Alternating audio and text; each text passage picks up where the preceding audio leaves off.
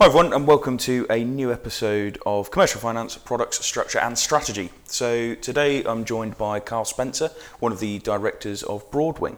So we're going to talk through basically how Karl's gone through his journey from start to finish, um, how he's managed to get into developments using little to none of his own money, and some of the creative strategies that he's using moving forward with the guys that he's in business with now. So, Karl, do you want to talk a little bit about yourself, just introduce yourself to the audience, and then we'll go from there.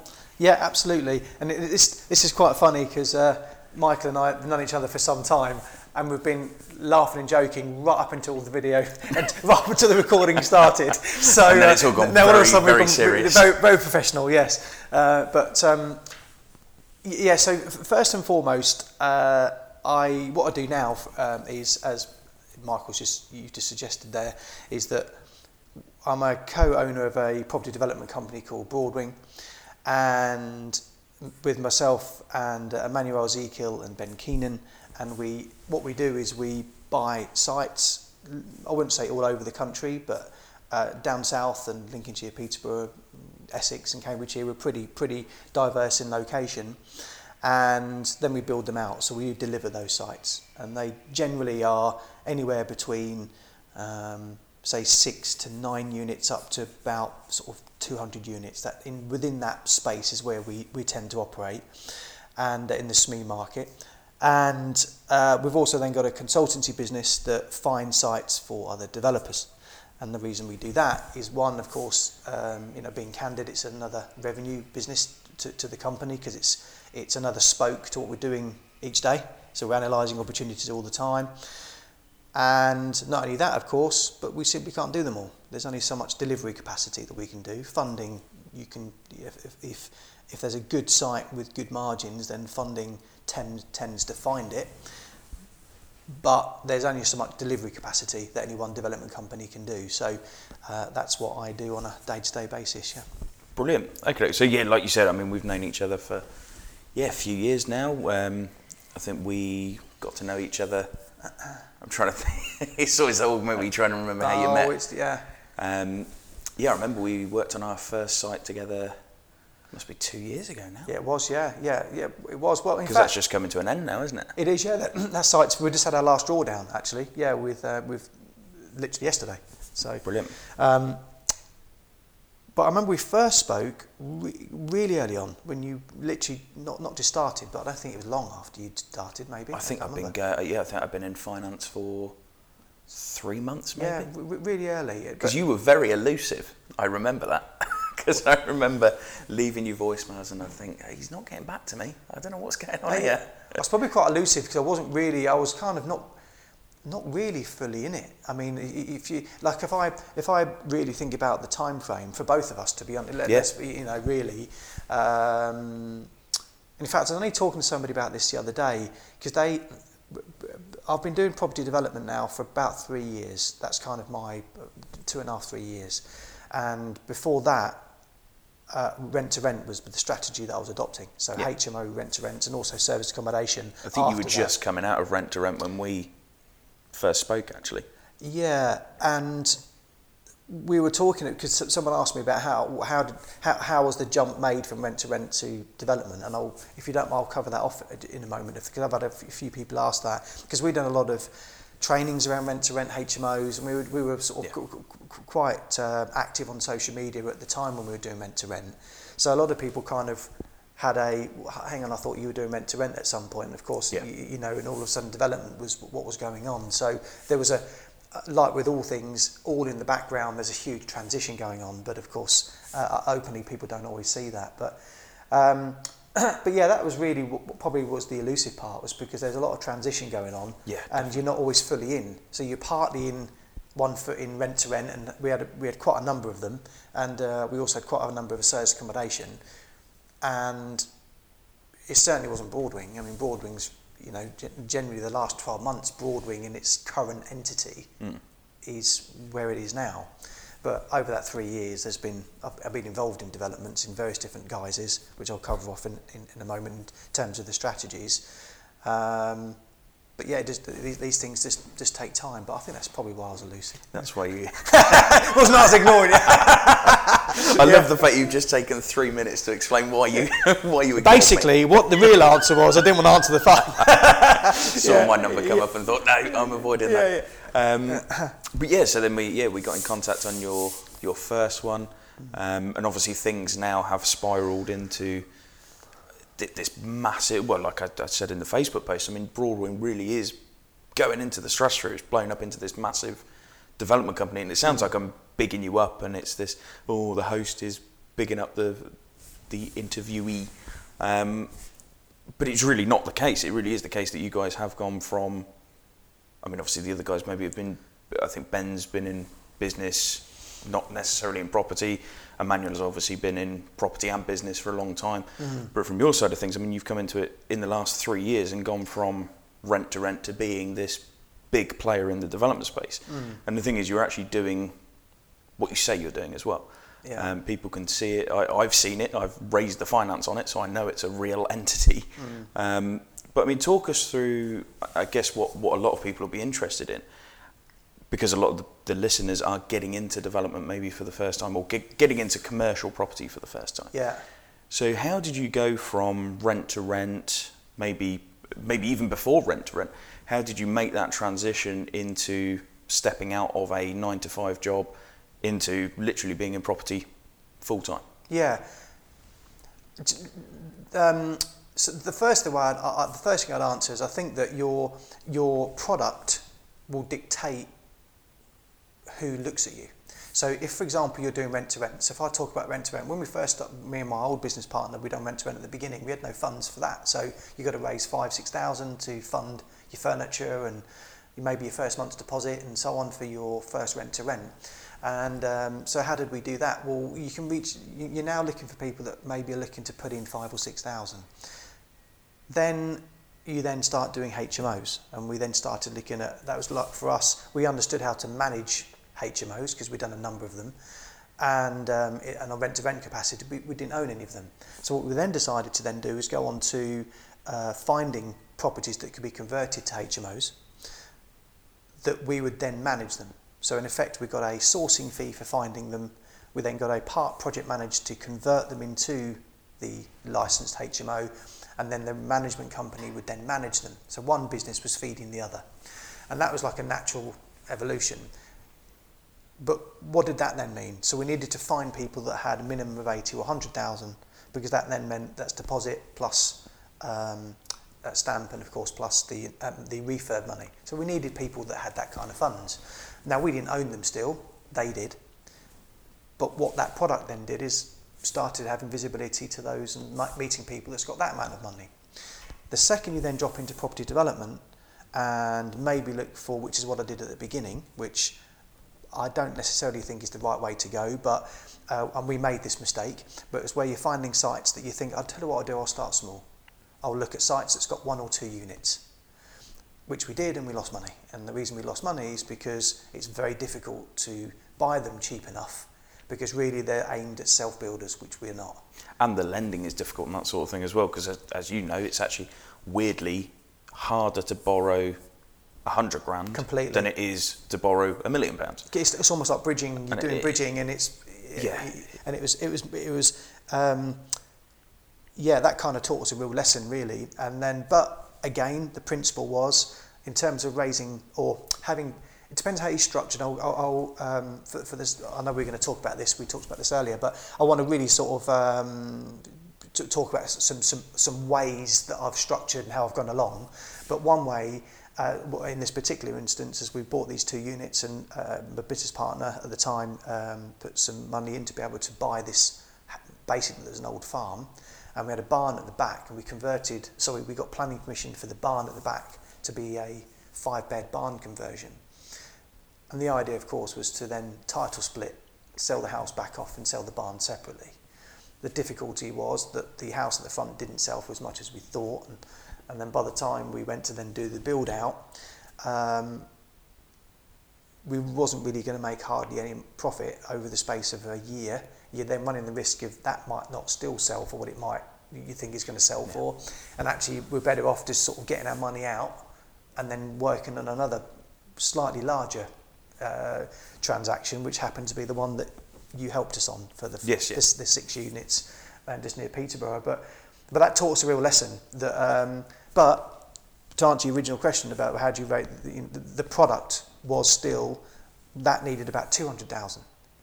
Well, again, because we were looking for something slightly bigger, we attracted people two hundred thousand. Yeah. Now, of course, the schemes we're doing, you know, we're talking much much larger Millions amounts. rather than that. But it's but it's only because it's just relative relative to what you've what you you know what you're basically what you're promoting. You know Yeah. that, that that really helped.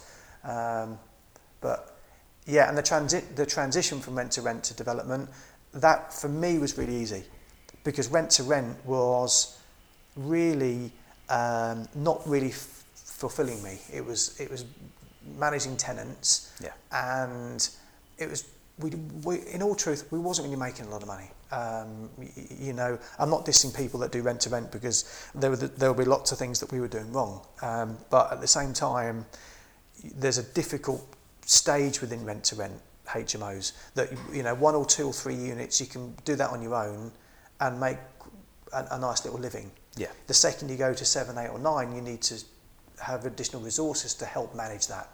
So you're in this kind of you're making less money at seven than you are that you would have been at three.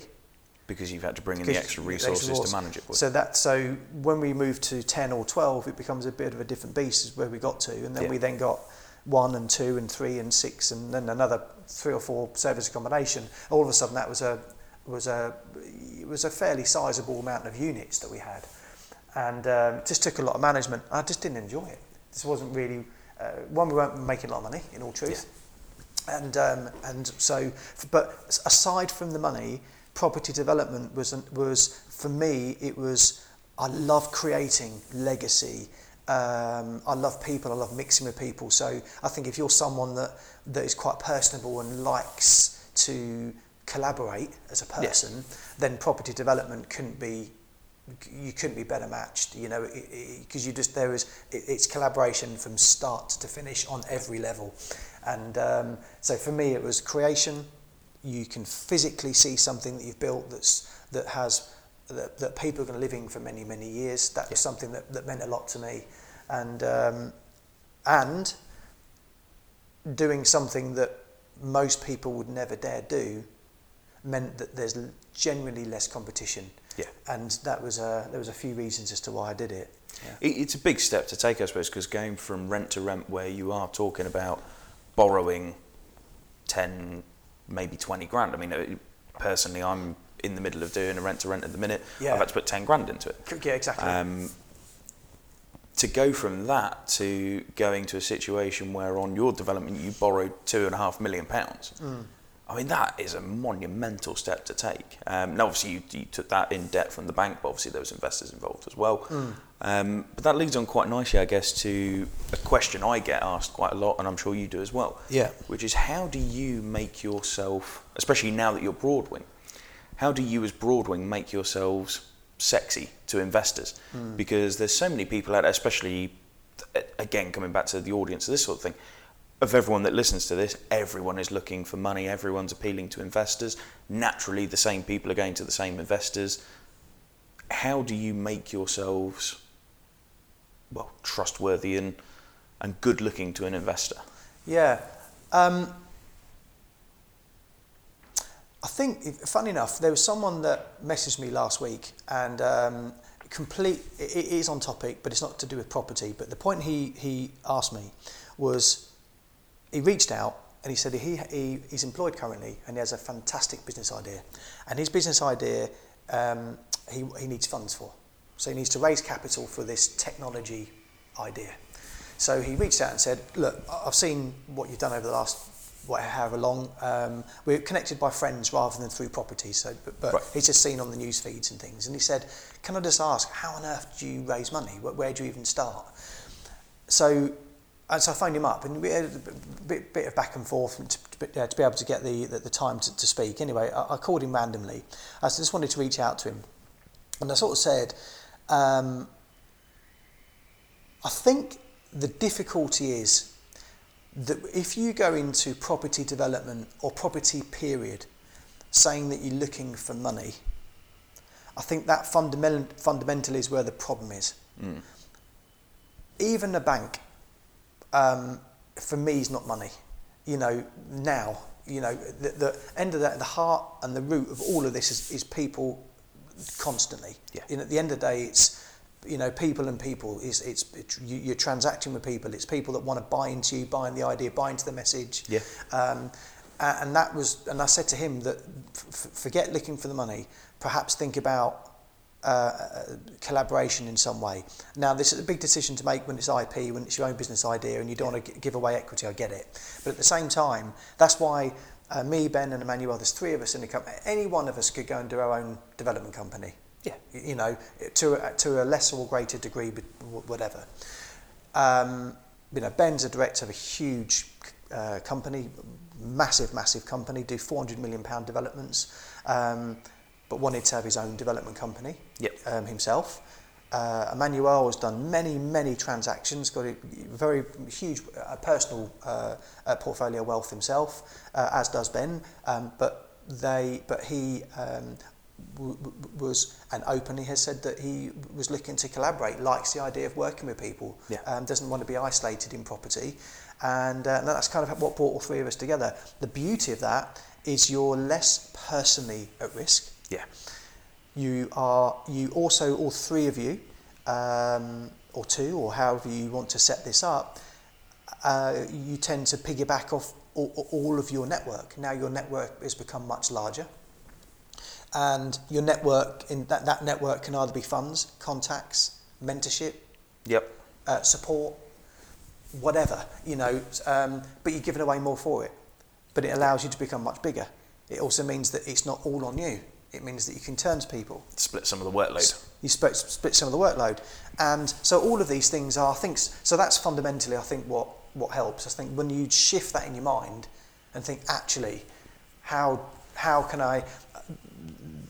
Someone taught me at one point when I, had, uh, I was having some mentorship, and they said, whenever an idea or solution or problem is, is, i- i- or I need to take an idea into something, the first question I need to ask myself is who can help. Yeah. That should be my immediate go-to, rather than me go panic, panic, task, task, task, don't don't quite know where to turn. That's really shifted it. So I think that probably helped. Okay.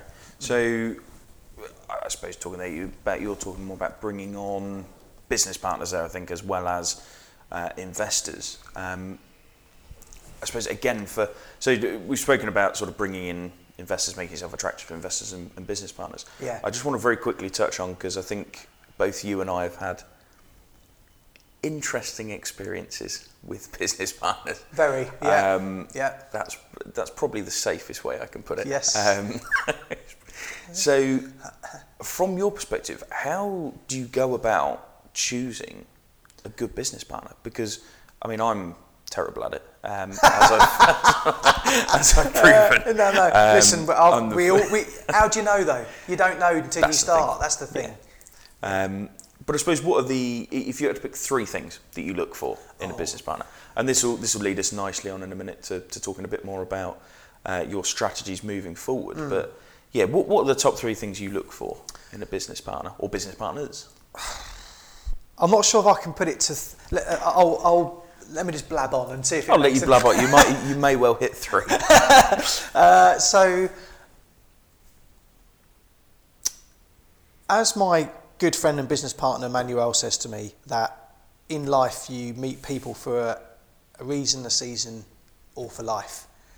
And it, it, it kind of, and anyone that knows Emmanuel will probably chuckle because I know he says this a lot to people that, that he speaks to, but at the same time, it has so much credibility Yeah. because you actually don't really know. Um, I think what tends to happen, I'm the, the grand age of 40, 43, um, but I think the, I'm not even sure if it's age, I think that's kind of relevant. I've just started late in my personal development life. There's many of you that will be listening or, or, or that you connect to and w- w- whatever that will be looking at, will be looking at personal growth much, much quicker than I ever did. But um, the more you own yourself, so the more that you can inspire yourself, in opposed to, you know, someone said to me once, uh, stop watching the videos, become the video. Yeah. That, you know, that I think if you start to really own what you're about, what your weaknesses are and what your strengths are, and basically forget your weaknesses because I think you can improve on them for sure, Yeah. but really hunker down and go all in on your strengths.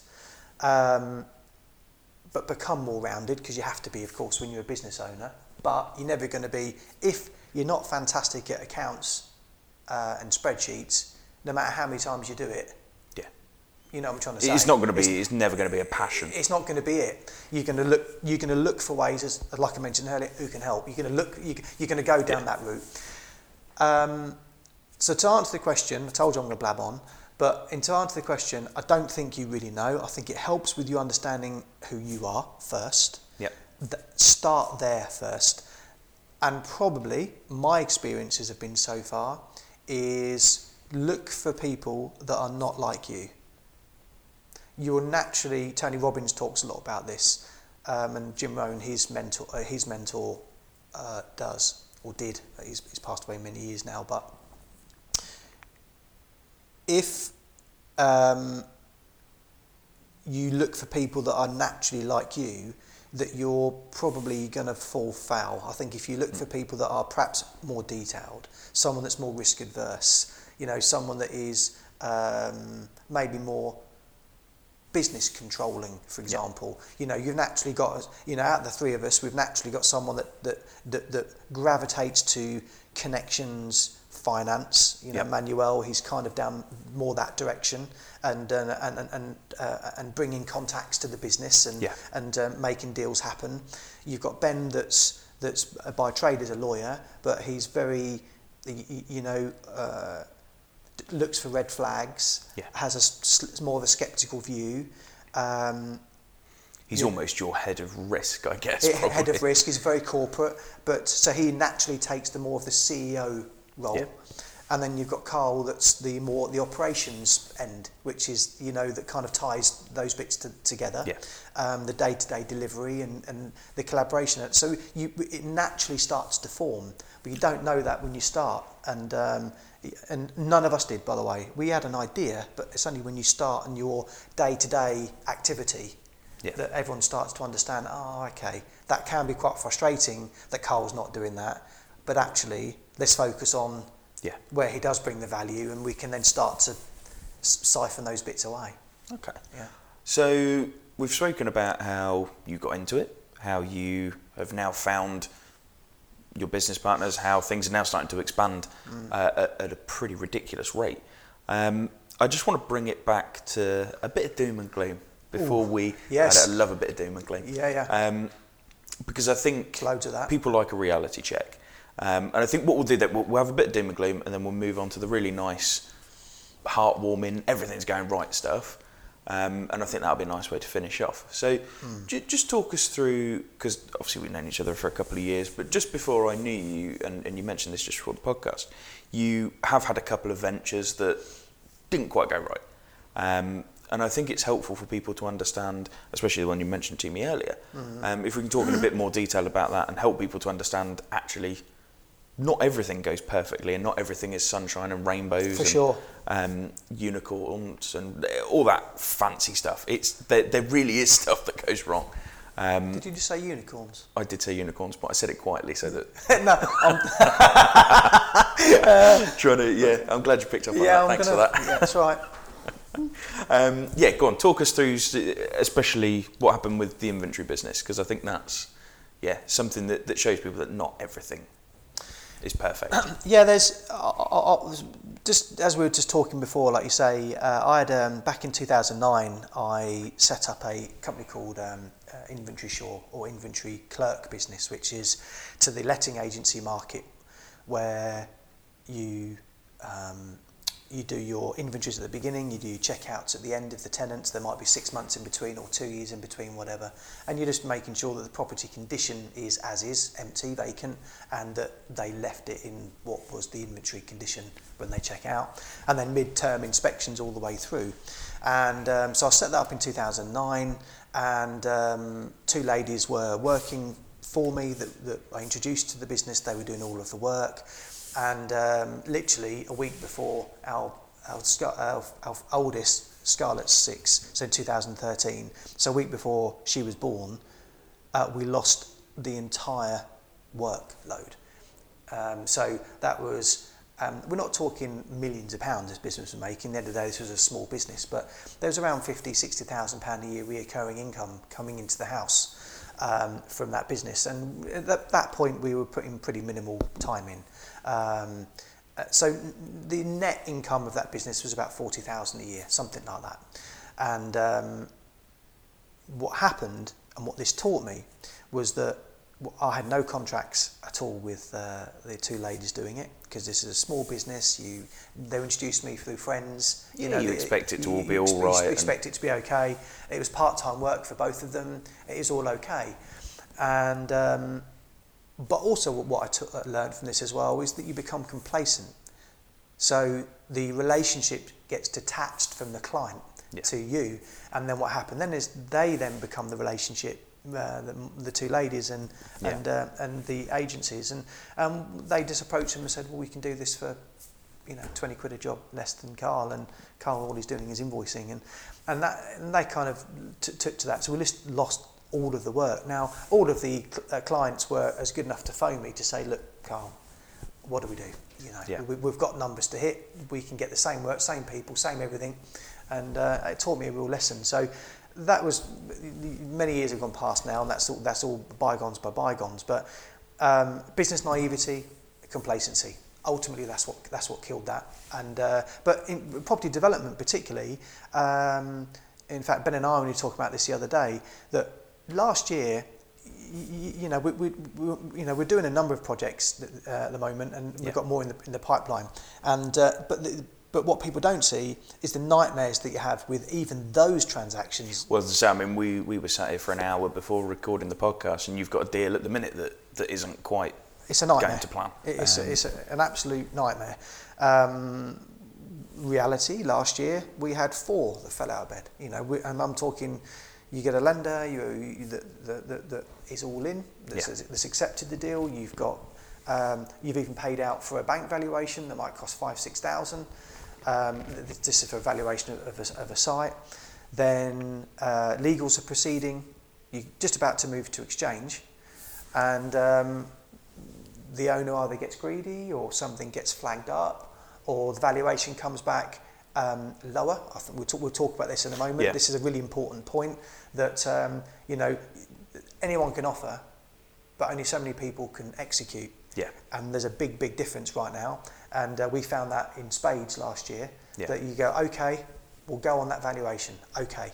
And then the bank valuation comes in, it's different, and we then are back into renegotiations with the owner. Yeah. They don't accept because they still think they're going to sell for more. And the problem is that it all falls apart. But by then you spent thousands of pounds on a red book, and, and that happened to us four, four times last year. And um, and you put months of work in. You speak to investors to put the money in. In some cases, the money gets put into the bank ready into the SPV, ready to purchase, yeah. of which you start paying an interest on. Obviously, with losing that many sites in a year, I mean, four is not a huge number, but losing a good chunk of sites, it plays, I guess, coming from my side, so coming out from a broker's perspective, everything is peaks and troughs all the time. So, and it's similar for developers as well. So, how do you mentally prepare yourself for that all the time? Because you go through these massive highs of we've got the site, and then straight away it could be a massive low as oh right we've lost the site. Yeah. Uh, how do you? Yeah, it always baffles me because I mean I I sometimes struggle to get my head around it on the financing side, where you've you're invoicing these huge amounts of vast sums of money on the brokering, but then you're losing 20, 30 deals in the background.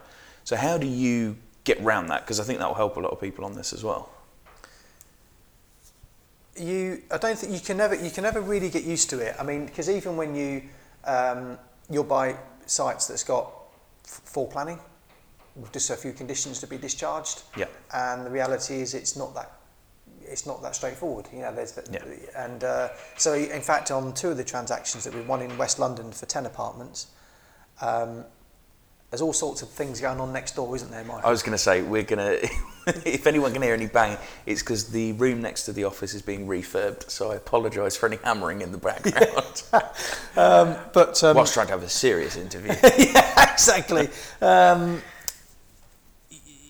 Yeah, so one is for West uh, in, in in Acton, West London for ten apartments, and another one is uh, in in Purley, Croydon for nine, and both of them we were touch and go as to whether they were going to transact the whole way through them. I mean, it was just yeah. not straightforward. At the end of the day, you got people involved, and and uh, you know frustration setting if it takes longer than everyone thought, and on the structure, which I know we'll talk about in a moment, if you're using mezz lending or not, and all those Yeah. kind of things, you've got more lawyers involved, which they don't always pull in the same Naturally direction. adds an extra layer of complication all the time. Yeah. And uh, the, the seller at the other end doesn't, one, necessarily understand in, in some cases. And they're always in a rush as well. Yeah, and, and They always so, want the money like yesterday. so that, that was, so how do you prepare it mentally? I- I, I don't think you can ever get used to it. Um, but in development, if you're not someone that's patient and understands that things take longer, Yeah. I would never, ever, ever suggest to get into it. In fact, I wouldn't wish it upon my worst enemy. Yeah. I think if you're someone that's very impatient and doesn't get anything like that, then I, I wouldn't get into it. Yeah. I mean, it, planning is very difficult. Planning can so- um, the, the generally most boroughs we deal in in uh, several different locations, and um, and no one borough is better than another. They're, they're under resourced. Yeah. The uh, the actual planners and tourists they only work two to three days a week, and um, and it's the it's the whole thing's a completely crazy non-commercial entity. And uh, you know what's you know a small development for we're just about to get planning on a site um, just near Peterborough for six beautiful big stone built executive houses, and um, that should have been an eight week planning decision. We're now moving into just over four months. Wow. And they've now missed three extension dates. And even when the extension date comes and goes, there's no nothing. You can't even get hold of anyone. There's a lack of communication, and I think that's from my side of things on, pro- on projects that, that we've worked on before. It's the lack of communication is the worst bit. Um, I mean, we've got a bungalow that we're buying at the minute. The solicitor's been on radio silence for probably the best part of eight to twelve weeks, and then you've got phone calls coming in from the vendor going, "What's going on? Why have you not bought it yet?" Well, my solicitor's not talking to me. Well, uh, they don't get, they can't get their head around it. How can? So yeah, I think yeah, like you said, it's it's hard to prepare for, I think that the, sort of thing. I, I agree. I think the only way it starts to really improve is that your professionals, you get you, you, you get better professionals around you. Yeah. I think that certainly is start is you know we, we're as an entity we're we're young, but as developers c- collectively there's good experience but but it's the professionals that we've now engaged which really help it help speed up the process Okay, and uh, I suppose that leads us. We, we've done the doom and gloom stuff. We've spoken about how things can go wrong, how everything's not perfect, and, and sort of come on to how you prepare yourself for that mentally, and then moving into your team. But I, I suppose the last question on that side, I think, how do you actually pick your team? So as Broadwing, obviously, you're now taking on some some pretty incredible professionals uh, working alongside you. So how do you go through that vetting process? Because I mean, obviously, I, I've t- spoken to people before about how you choose good brokers and how you choose the banks to work with and that sort of thing. But th- there's so much more to it than that. There's your architects, your planners, your solicitors, all those those guys that you need around you. So, from a developer's perspective, and especially from a, a professional developer's perspective, how do you actually go about picking that team? there's so many answers to that question i mean like there, I mean, one will do, to be fair. you know, you only get one with me, Michael. Um, when you when you start in development and you're starting out on your own, which is what what I, I did, it, you know, it, it was Karl um, steering the boat. You Yeah. know, there was people around me, but it was it was it was me get, get, getting all of the IP initially, and the one we've just finished we didn't. So the, the six houses we've just finished is not in our current Broadwing entity. That one was a previous. That- that was before you was started Before we that, yeah. started our current uh, Broadwing uh, uh, vehicle, and um, did we have an independent QS? No. Uh, did we have a lot of the professionals that we have now involved? No. Um, you know, it, it wasn't a JCT contract, as in a fixed term Yeah. contract. It was a Federation of Master Builders contract, which is a is a cost um, that's a, I call it a fixed sum, and in fact, actually, we're we're only very marginally over that. So actually, that's that's worked out. But by the by, there's been some value engineering along the way. Yeah. Um, but it's been proportionately a lot more time spent on it. So I think what I don't think there's any substitute for anything, and I'm not knocking courses or any education. I've done loads of it myself, but at the same time, there's no substitute for actually doing stuff. And it's only when you do a development where you haven't necessarily used all of those professionals that you then say to yourself, right, next time round, I, I need these guys So as, a, so as a developer, you don't know. As a, when you first start out, you don't know what professionals even exist. So, for example, if it's a site that doesn't require and it's not attached to any building or it's not near any other buildings, then the requirement for a party wall surveyor is not doesn't even come into your into your conscience consciousness. So naturally, you wouldn't have one How do you know they even exist? Yeah. Well, it's only when you find a site that perhaps where the, you're still detached, which is the way one in Purley, is, is fairly close to both sides. We need a party wall surveyor on both sides. The one in Acton is connected on all three sides. There's a factory which is currently connected to three commercial units. Um, so it's the most expensive party wall. It's the most complicated build I think we've ever seen. Yeah.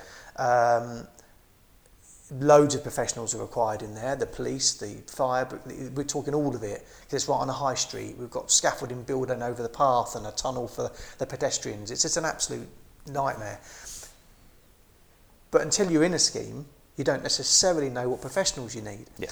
but on top of that the layer above that is to have a which is now what we use and that's a independent uh, QS uh, consultancy which also do project management, have been doing this stuff about 25, 30 years. What they bring is they understand all of this stuff, which we would never, we would have never have known.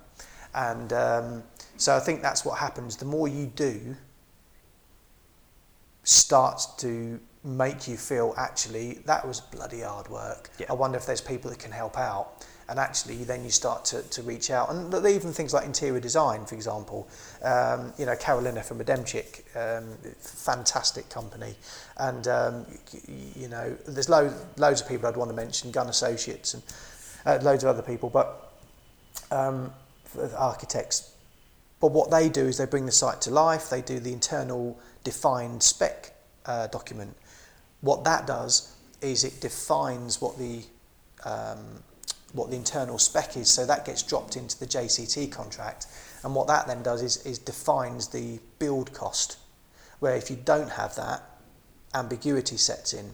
And uh, I'm not saying if there's a good contractor, you can work through it. But having that internal spec document, yes, it costs money, but at the Just same makes time, things it easier, makes things it? easier. And it, it, it saves you having to physically get your headspace.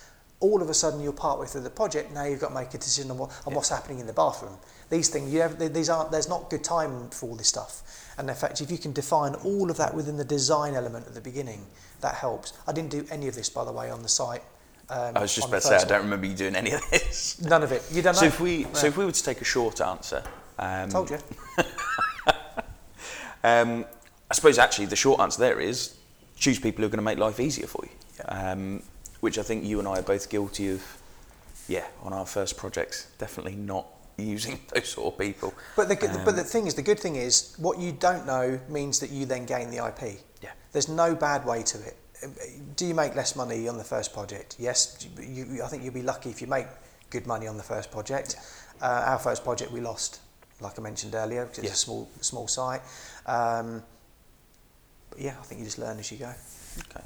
So that brings us nicely into we, we've spoken around a lot of stuff, but I suppose uh, we, what people really want to know is how you guys are financially now getting to where you are.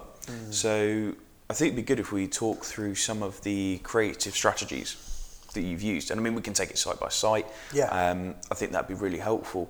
So yeah, I suppose talk us through some of the strategies that the three of you are using moving forward on site. I can see you rubbing your hands. You're getting excited for this bit. This this bit's cool. Yeah, it's like there's so many ways. Yeah. Yeah, talk us through. Let's let's dissect some of your sites.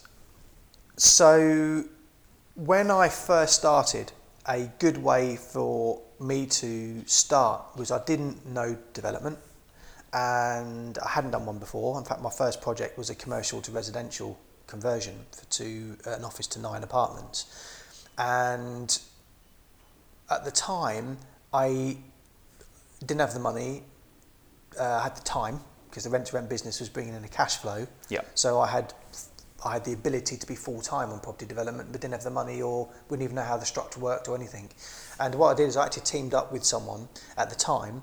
He fully funded it. It was his site, and I had a profit share in the project because he lived in Hertfordshire and I lived in Peterborough or lives live in Peterborough still, and what that, it, that then meant that I could help manage the site. I Yeah. went out and, and met some building contractors. In fact, it was the building contractor that me and my old business partner had um, done several HMO conversions. So we had some good history with him. So we introduced him to uh, to this to this business partner at the time. And um, we done very, very well, I have to say, on that project. But what did it do? Financially done well for him. That, for the Yeah. that, that's the most important thing. It worked for him. We done very well. We put an invoice in at the end for for uh, call it a consultancy fee. Yep. But what did it do for us? It, it allowed us to learn how a commercial conversion would work Yeah. and Hands-on experience. hands-on experience, but had no necessary risk. Our risk was time. Because we could have put all this time in, introduced our building contractor, we could, we could have lost a lot and not got anything. Yeah. But as it happened, it worked really well for me and the, the business partner. So that was a really good way of getting in. Um, I've done the same for HMOs, by the way, it's exactly the same principle. And um, but anyway, there's all kinds of things going on around this office, Michael. I know it's very loud in here. I'm gonna have to. I'm gonna have to have words. Look at the hooving's not You're- going to start. um, so that was that was one way. Um, so how Broadwing are are doing it, and um, so talking through a couple of strategies. So when um, one strategy is let's call it the what we would for ourselves call it vanilla. So we've got a principal lender that will go up to. Um, well, you'll, you, I'm not treading on your toes here, Michael. no, no, it's right. Uh, You- You're bringing a senior debt lender in that's going to you know. do you 65% of GDV, and yeah. yeah, just come in on that basic level. Yeah. Um, so let's say it takes us to 80% of cost um, as such, and then um, uh, which is what we've done, and then then um, uh, the equity component that's towards the purchase. Yep. So that We- remaining 20% of cost. Yeah, that 20% of cost um, is either put in by ourselves as a company or Yep. um, we've gone out to an investor Yep. to put that component in. And um, now that's one of them that we've done it in that way. And another way, uh, that's, that, that's fine. So that's just a very basic structure where you've got the senior debt and then an investor. Yeah, Just really simply. Yeah, that's it. And um, now, in terms of the equity component, that we do that in several ways. Either the equity component can be, so it can either be debt or equity. So if it's debt, of course, then there's a guaranteed fixed return that you're giving to the partner Yep. or to the investor. Uh, the upside is for the investor is that they're getting a fixed return. The uh, the downside to the developer, let's call it us, um, is that we're now our leverage has been extended as a business. So not Yeah. only are we leveraged to 80% of cost, we're now we've got this extra leverage too. You, you, well, you're getting close to 100% of costs, aren't you? Yeah. C- correct. So at that point, um, is it sensible? Perhaps not. You know, there's different ways of doing this, but um, but anyway, that's that's one way of doing it that has its own compromise. Um, or the other way to do it is an equity component where you give a profit share. Yep. So it means that you're giving more away, but then you've still got this 20% that is being put in by an investor. Yeah. That of course they're they're taking a proportionally high risk, but at the same time uh, they get a much higher return. Yeah. So it's got to be seesawed in a way that everyone feels comfortable, uh, and that's us also. Um, but but uh, Well, from both sides, without the other, you're not making anything. So the, the investor, without you guys, isn't making the return on his money, and likewise for you guys, without the investor, you're not doing the project. So I suppose, yeah, it, it, it's a win-win for everyone, isn't it? Really? Yeah, absolutely. And so, so we, but all of ours are being funded in different ways. So there's, there's a couple of examples that we're that we're doing. Another one is where we, um, we principal lender again, 80% of cost. Then a mezz lender has stepped in to take it to 90%. So they're putting in 10%, and then the other 10% has been put in by ourselves. Yep. Or again, you could still get From an investor, an investor again, that yeah. can give a return or whatever. Now, um, that's another way that we're currently doing it on a scheme. Yeah. Now, again, the compromise with that, of course, is that you've got more legals involved. So you've got a solicitor for the seller, the solicitor for you, you've got a solicitor for the principal lender taken up to 80%, and you've got another solicitor which is for your mezz lender. Yeah. And they all want the contract to say certain things. And if you then are going to bring in an equity partner that's going to put in that 10%, they're going to have their own solicitor too. So you can start to see that there's quite a lot of complexity. There's a lot of lawyers and yeah, a lot of lot of hurdles. that's a lot of that's a lot of pain, and arguably it could be um, more sensible, perhaps, to go to a lender that would perhaps go to ninety percent. Yeah. That I know you've in, you, you've spoken to us about, Michael. That that will go to nine. They've got their own mezz sort of product, Yeah, which meant that, which effectively means you've got still one lawyer, yeah, and that's all kind of set in place between them. I'd perhaps say that's a, a better solution.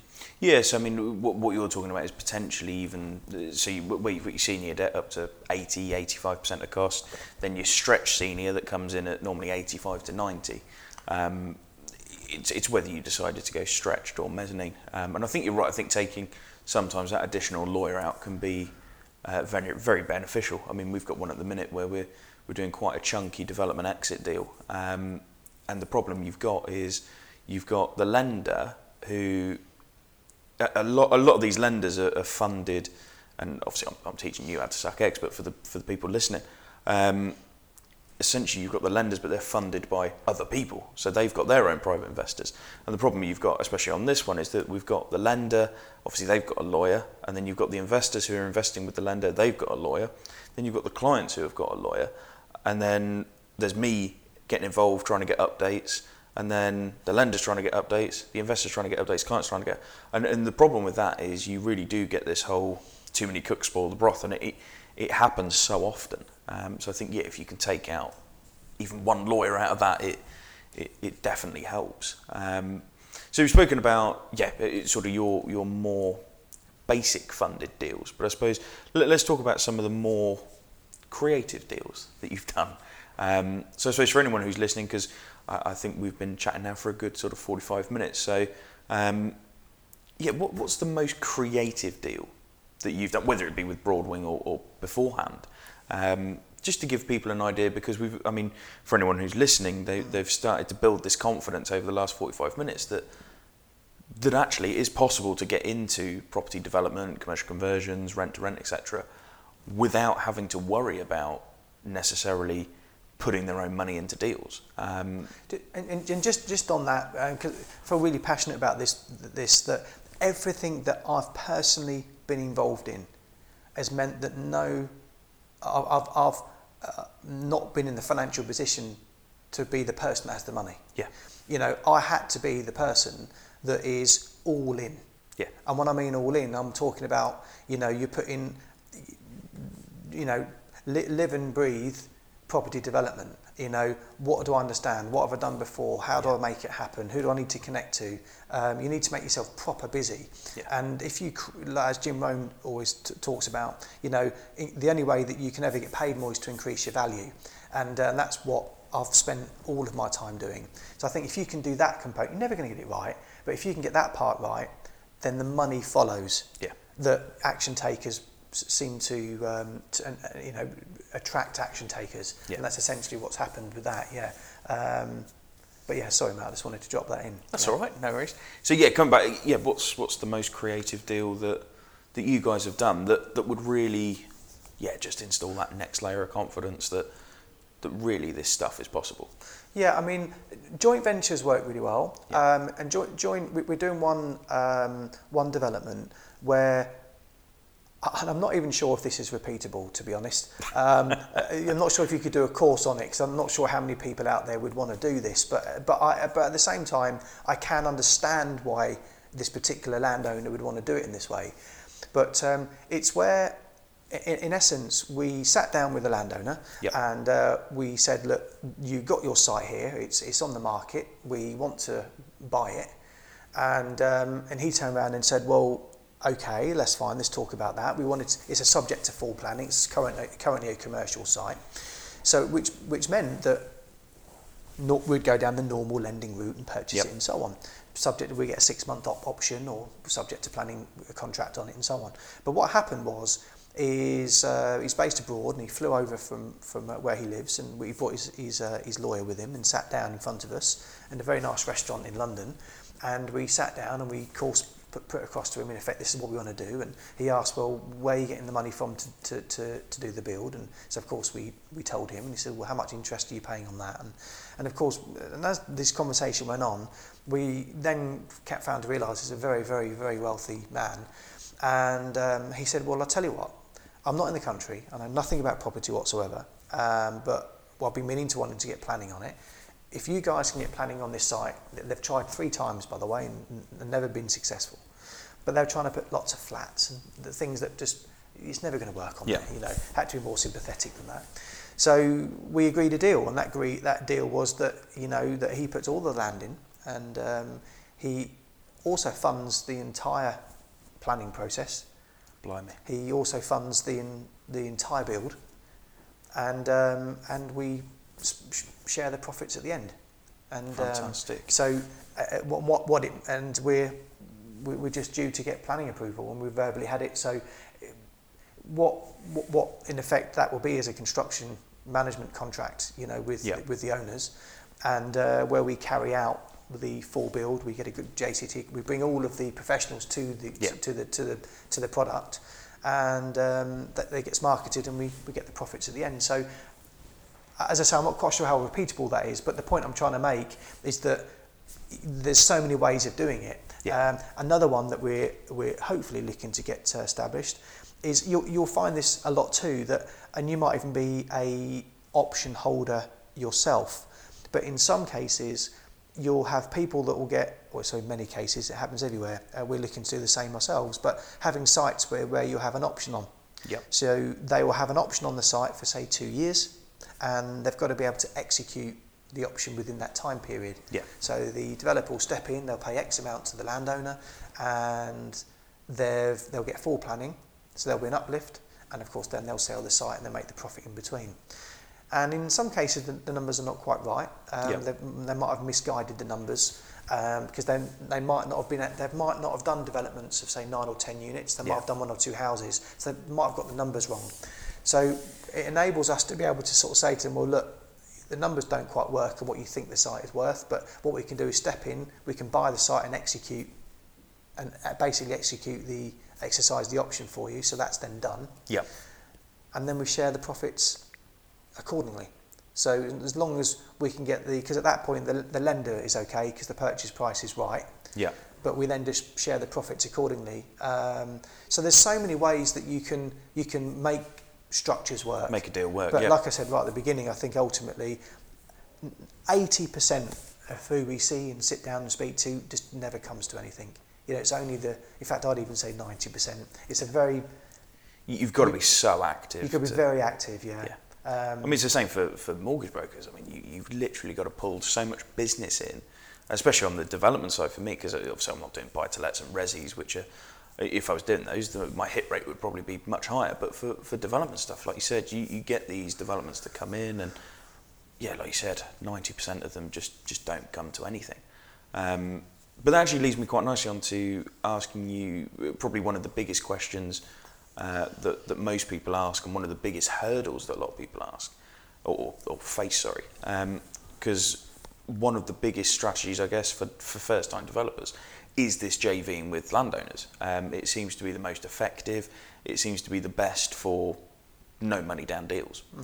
Now, I guess the biggest hurdle, I've experienced this myself, is going to a landowner and trying to persuade them to bring land into an SPV. There's no trust there, there's no relationship there, there's potential tax implications, monetary implications for the vendor. So, how do you, as a developer, or how would you recommend people overcome that hurdle? Because it's, it's the biggest hurdle that people face. Um, how do they persuade the vendor to bring the land into that SPV? And I know it's a very open-ended question, and it's a, it's a difficult one to, no, it's a, to potentially it- answer. It's a, it's a, yeah, it's, no, it's a brilliant question because it's they're the holy grail, really. It- l- l- let's face it, because you're not having to put any money in, Yeah. or, or very, very nominal amount. Um, but at the same time, your your risk is that you're signing up to PGs against the you know personal Yeah. guarantees against the loan. So there is risk. You know, there's also risk of time as well. You Yep. could do the whole thing and it makes no money whatsoever. And um, so th- th- there's, there's certainly risk on, on both sides. Now, I think what fundamentally helps is who your team are. Yeah. I think if you go in there with just on your own, I think it's difficult. I'm not, I'm not saying physically because you'll be, you'll be the individual going in there having that meeting, but when you start to promote the architects that you work with, by the way, they've been doing this for 35 years, that I think really helps. So having an understanding of who they are, Yep. maybe even bring them along to the meeting, I think that helps. Okay. Um, so that's a really good way because they can, they the owner might genuinely believe that planning could take three years. Yeah. He's been told by his mate down the road, you're never going to get planning on that. If you bring you and your architect along, then that gives you a bit of extra credibility. They can help um, instill some confidence that this is probably likely to be within 12 months, for example. Yeah. So this isn't like a distant mem- uh, possibility dream for them. So I think that certainly helps. No like trust, it's the same principle, it's people, Yeah. people. Um, right at the beginning, totally understand. If you've got no history, it's all well and good. We can easily now start to say we've got developments to show, and it's all well and good. But when you were at the beginning, which when I first started, that um, you haven't got that credibility, but you can borrow it. So if you borrow the, the borrow the credibility, that really helps. Um, the owner, this is our experience, what people have told us, if they feel that they can work with you and you've got good contacts around you that's trusted, Yeah. that is normally the that is the defining factor. Also, that you're that they're if they sell the site as a purchase, I mentioned earlier on about the seesaw effect. It needs to be they're waiting to be paid in two years' time. Yeah. Needs to significantly outweigh if they were going to sell it today for X. Yeah. And if that's not significant enough, let's face They're, it, they're not going to wait that two it. years, aren't they? So, so there's you've got to try and get the numbers right. Take greed out of the equation. Uh, make them understand. Educate the owner as to how the process works. Yep. And um, but I think a lot of those things help at the beginning for sure. Um, but yeah, if you can do um, every single viewing that you do, and I mean every one, if it's an agent, no matter where they've come from, could come from Savills, who cares where they come from? Still ask every single owner, um, you know, would you be open to doing a joint venture? And in most cases, they won't even know what that means. Yeah. Now, um, if it's a developer flipping it that's got full planning that they're looking to sell, maybe, maybe not. Don't know what their personal situation is. Yeah. But it's just explaining how it works. And a joint venture could be part money now, part at the end. Part money now, part in the middle, part at the end. Could be no Yeah. money now, and the whole structure can be worked out in a way that, at the, if you wait right to the end, is where you get most of the money. Yeah. And um, but yeah, It's all about creating. I think, like you say, it's creating that win-win, isn't it, for everyone? Um, brilliant. Okay, so I mean that probably brings us to a to a nice close.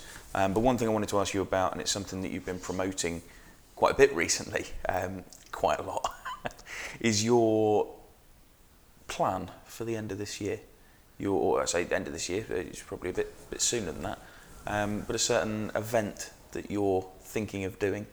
oh, Um, you've, you've let the cat out of the bag. I've let the cat out of the bag. Oh. oh, But I just thought it'd be a nice thing to. This is like a Game of Thrones moment. This, This is. I've- you're asking me to reveal the ending. I've asked you to reveal the ending, which, which may not go down too well. No. Um, share as much as you are happy with. Oh. Um, oh, I know. I've no, been no, right on the spot. No, now. no. Listen, that's cool. So basically, um, so yeah, what what we felt that we wanted to, um, and Michael, we, obviously, I know you're going to be working with us on it as well. We couldn't be more pleased to, to be doing it, but we wanted to put on a um, a collaboration event in essence. So we're not talking. Uh, we're not doing education. We're not any. You know, we, we haven't got time for that. Yeah. But but what we wanted to be able to do is put on a an event which is uh, for anyone that's within the property development space. Yep. This is developers, experienced and uh, and, and non, from party wall surveyors to structural engineers to architects to designers, all the way along, and, and uh, solicitors and everyone in between, um, mortgage brokers, lenders, everybody. um, investors and so on, for, the, for everyone to come along to an event that enables people to not just have one stage in essence, but it's where there's break-off sessions where there's a technology and there's, there's you know there's things yeah. that are relevant for people that want to come. So it'll be over two days, and we're looking to do it in um, we, we, we, we think in September. So that's when we're going to. So it's a little way off yet. Yes, yeah. But um, but there's a it's going to be a fairly uh, sizable event. Um, yeah. But we want it not too too big that it's um, that it's that, that you become too detached. Yeah. But um, we're not talking. You know, we, we're talking um, real relevant. Uh, uh, you know, information. But yes, the, yeah. the, the but the, the the nuts and bolts of the event is.